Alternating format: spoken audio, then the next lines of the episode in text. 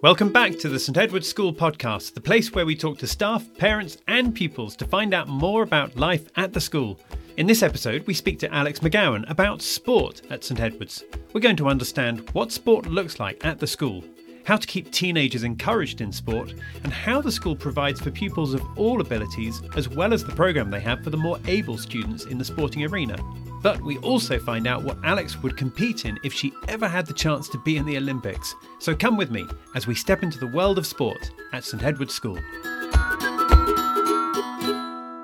Alex, thank you for joining us on the St Edward's School podcast. How are you today? I'm very well, thank you.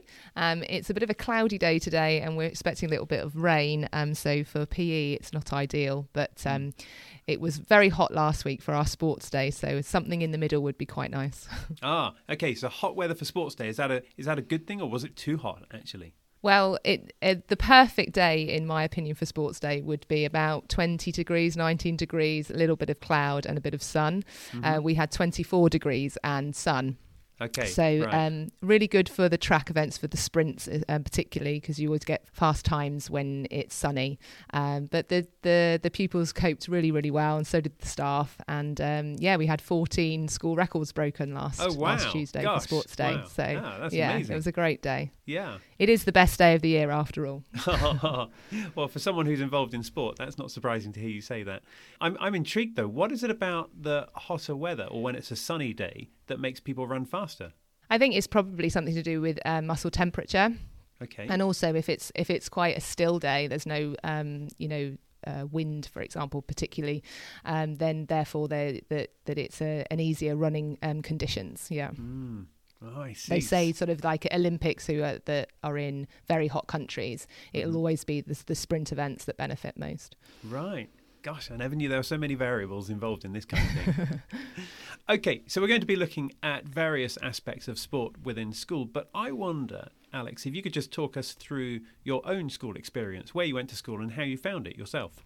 Um, well, I went uh, to school um, in Milton Keynes, um, St Paul's Catholic School in, in Milton Keynes, and um, I was I loved sport. Um, I used to get told off for staring out the window in all of my academic lessons, um, watching the PE lessons going on outside, mm. and yes, sport was ever present in my life. Every single day, I was doing something outside of school or after school, being involved in all the the teams, mm-hmm. and it was definitely going to be my career path path um, one way or another. Mm. I had sort of a, a, plan A and a plan B in my life. Plan A was to run in the Olympics, mm-hmm. and plan B was to be a PE teacher.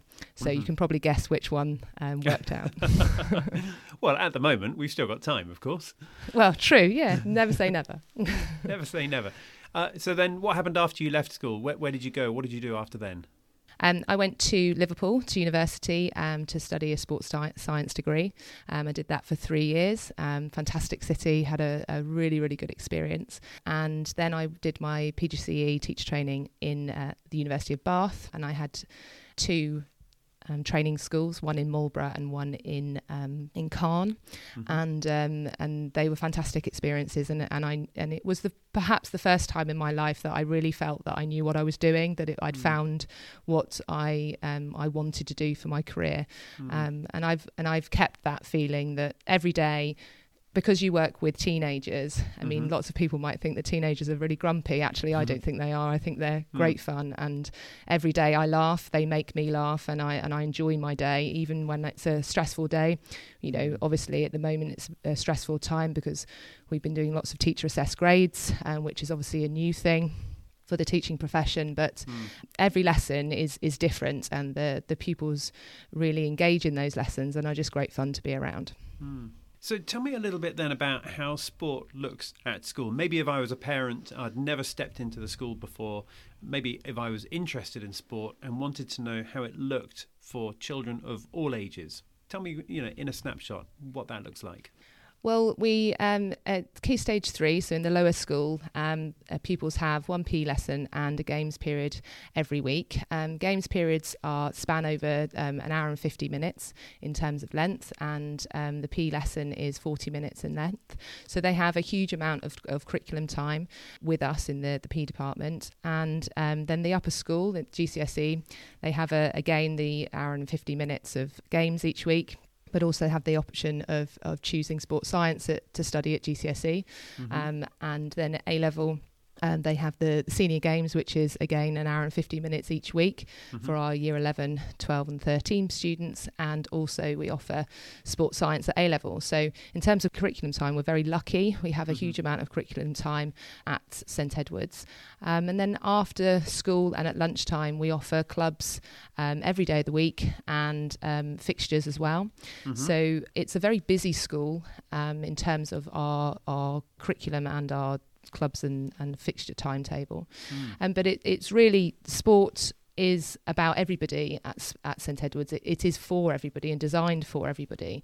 So rather than it being just you know the top ten percent that represent the school, um, we very much have a, the um, idea that um, sport is for every child at every level and giving them every opportunity. Mm. So it doesn't matter whether you are you know an elite performer or whether um, sport is something that isn't your priority you will we we cater for for all of that spectrum hmm.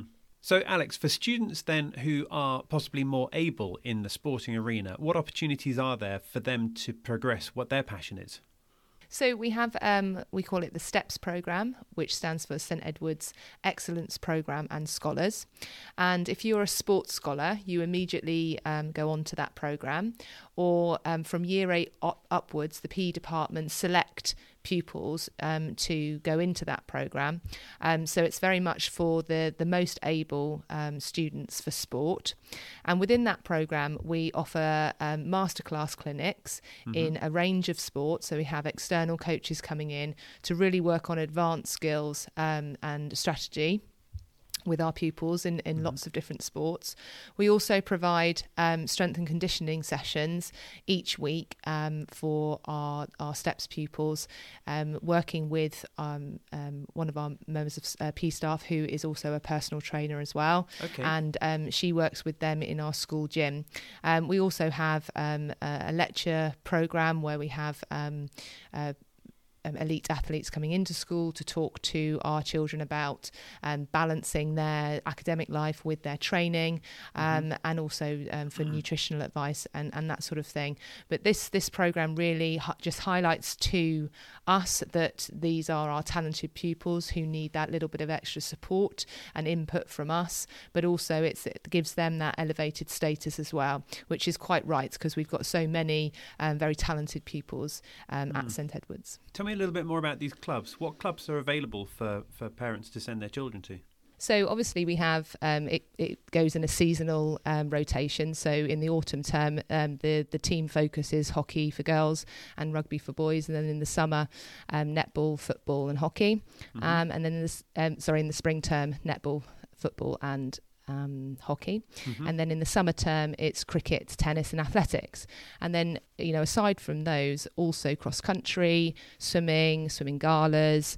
Um, so there's sort of a competitive element to our sport program, but also a recreational um, mm. element. So tonight, for example, after school on a Monday is tennis club, and that's very much come and have a go. So it's it's a more relaxed environment, more uh, recreational feel.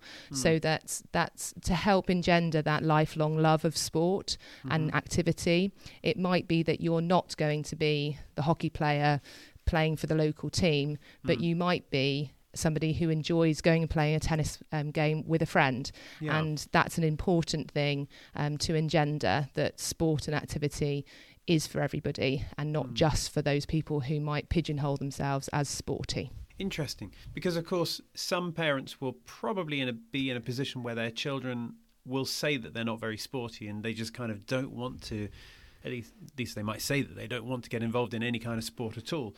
Uh, how can parents try to encourage their children to get more involved in sport if they are sort of maybe in those teenage years, at least when they're not at school? I'm thinking during the summer holidays, they might not want to engage in too much sort of physical activity. Yeah, I mean, I think it's very much a family culture that you have um, in sport. Now, I come from a family who I'm quite the anomaly. I I love sport, always okay. have done. My parents were sitting in car parks for years, waiting for me to finish hockey training or athletics training or or whatever. But they they were we were still very much an active family. So going on bike rides as a family, walks as a family. So I think it's it's all about role modelling, um, and it's certainly what we try to do in school. So we will do various activities with the children.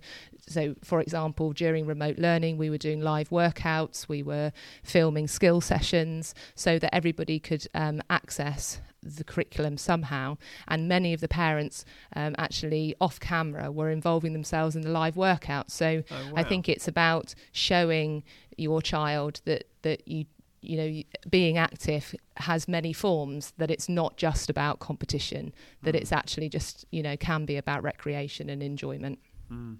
Okay, let's talk about co curricular for a second. For anyone listening to this that has heard the phrase co curricular, maybe doesn't know what it is, can you just tell us what, what it is, please? So I expect most people would understand the phrase extracurricular, and um, so co-curricular and extracurricular really are the same thing. It's it's simply um, semantics, but the important thing about calling it for us calling it co-curricular is that it's the other curriculum, the other half. So you have the half that is the curriculum in class, where it's academic studies, but the other half happens outside of the classroom. So Mm. at before school, at lunchtimes, after school, on the weekends, and that's just as important in terms of development of the whole child. Um, so putting those two curriculums together is significant for that development. So that's why we call it the co-curricular. That it it's it goes along with the the other curricula. So, what activities are included then in co curricular? So there's a huge amount. Obviously, all the sport that I've just talked about that goes into the co-curricular as well, Mm.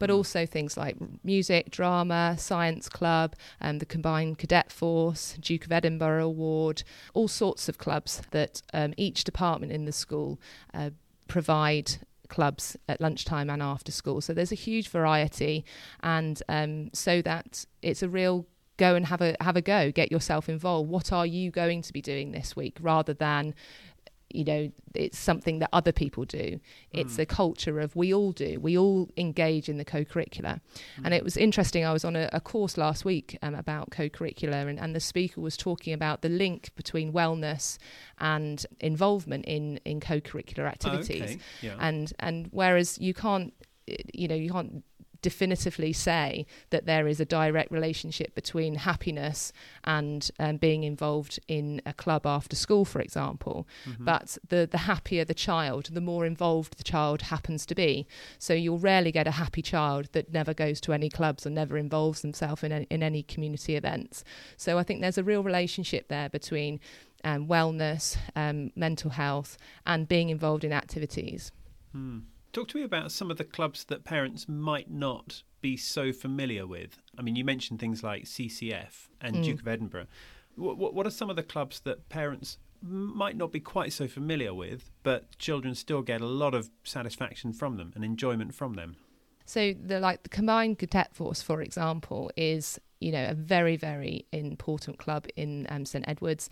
There's a huge amount of children that are involved involved in this um, this society in in school, and they go off on field days. Um, they learn all sorts of of field craft and and skills that are are linked with the military. But actually, over and above that, it's about leadership skills and community service. That Mhm. they are part of something, and they learn those those really important soft skills that Mhm. uh, are not overtly taught. That they but they are skills that are so important for for life in general. You Mm. know. Being in, um, in a business environment in the future, being able to speak in public. We have a public speaking and debating society that's hugely uh, popular Mhm. and and listening to those um, pupils deliver talks, for example, at the Stride Darnley uh, Society Mm. on on a, something an interesting topic that they have an interest in is is fascinating, and you're, I'm always impressed by how they they speak, and this is because they have learnt these skills that they will forever um, use throughout their lives. And how do you think sport has changed, not just at St Edwards, but just generally in schools over the years? You know, I'm thinking if we went back in time 50 years or so, maybe 75 years, how different does it look today? I think there's as a real combination of the tradition and being innovative. That there many of the sports that, that are taught in schools across the country will have been taught 50 years ago. I Mm. think actually it's more the style in which um, it has been delivered. Okay. I think the you know the Miss Trunchbull um, stereotype of the of the PE teacher is is so far away from the actual truth of, of what happens, Hmm. and um, you know we're not there to um, send pupils off on a 10 mile cross country run just to sort of be horrible. It's it's more about engaging in skill development um, in personal development in um, engaging with um, physical activity obesity, um, for example, is an issue and will and if and will be an issue. You you look at America, for example, and and and the the trends there, and it's so important for um, you know sustaining the NHS, for example, that we have a, a, a very fit and active group of young um, young people. Because if you're um, active when you're a teenager, you're far more likely to be an active adult. Um, But if you are inactive as a, as a teenager, you're very unlikely um, to decide to just take up running or have the ability to take up or the, the the motivation or the confidence to go to your local gym and do a, an athletic, um, an aerobics class, for example, or a, a spin class. So it's exposing children to the the vast amount of opportunities. So yes, the traditional sports are there, but also being innovative. For example, in our senior games um, curriculum, we bring instructors in from outside of school. So we had a kettlebells instructor. So doing a, a kettlebells class now that will be something they've never done before, but something that they could do when they go if they join a, a local gym um, as an adult. The tradition is important, and there's so much value in competitive um, traditional sports, but also being innovative as well. Recently, we um, we took uh, rounders off the curriculum for girls, and the reason for that is that it was you used to be able to assess um, both boys and girls at rounders at GCSE and A level for sports science, and that was then uh, taken off the list of sports that you could be assessed in. So we're essentially de-skilling the girls by teaching them a sport that has no pathway to it. Cool. Yes, you can play rounders for England, but there's very few people who who know who plays for England, and you, and there's no other the nations that play rounders. So you know there's there's a limited pathway.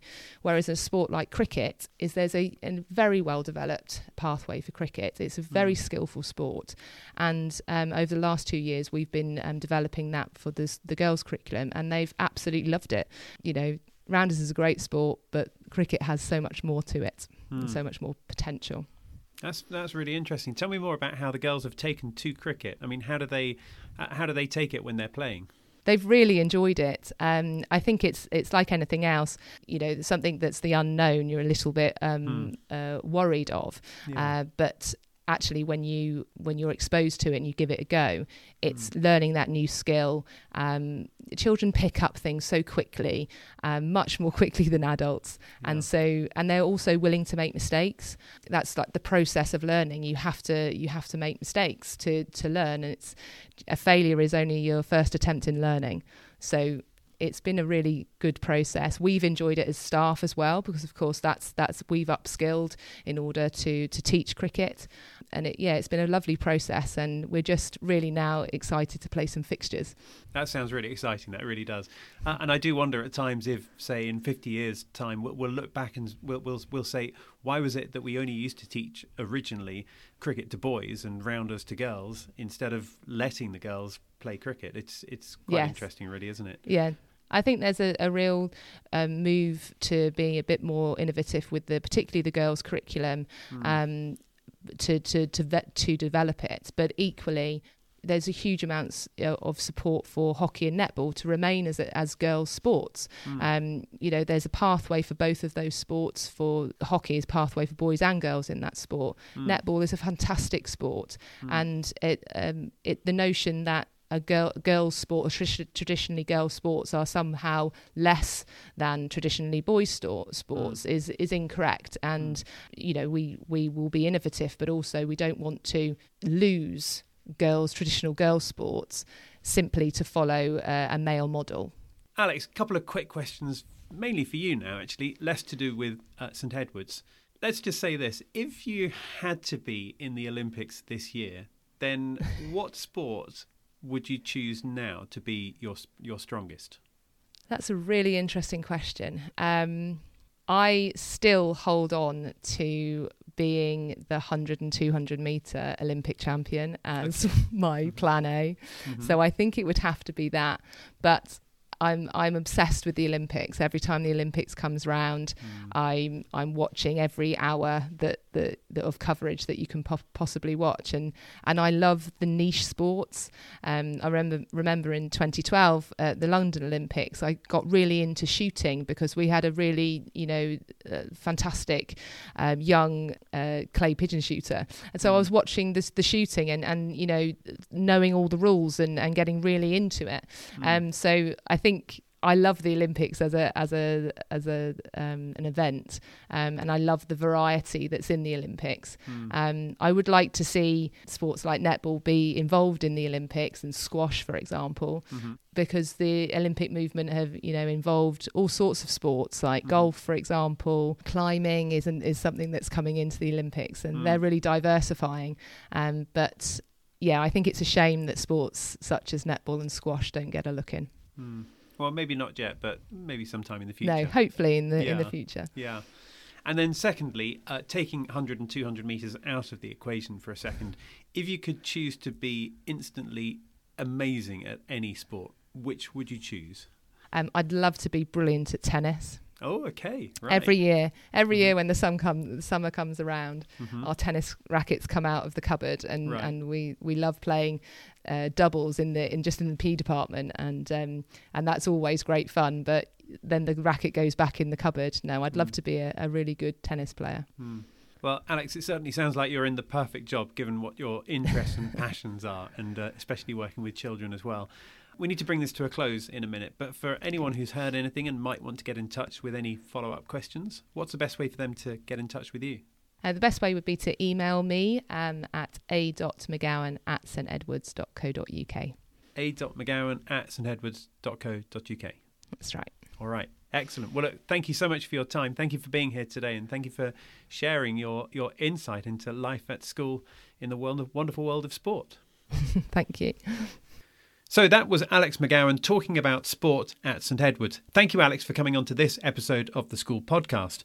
If you have any questions about the sport provision at school, then don't forget you can contact Alex directly by emailing a.mcgowan, that's M C G O W A N, a.mcgowan at stedwards.co.uk, or through the school website www.stedwards.co.uk.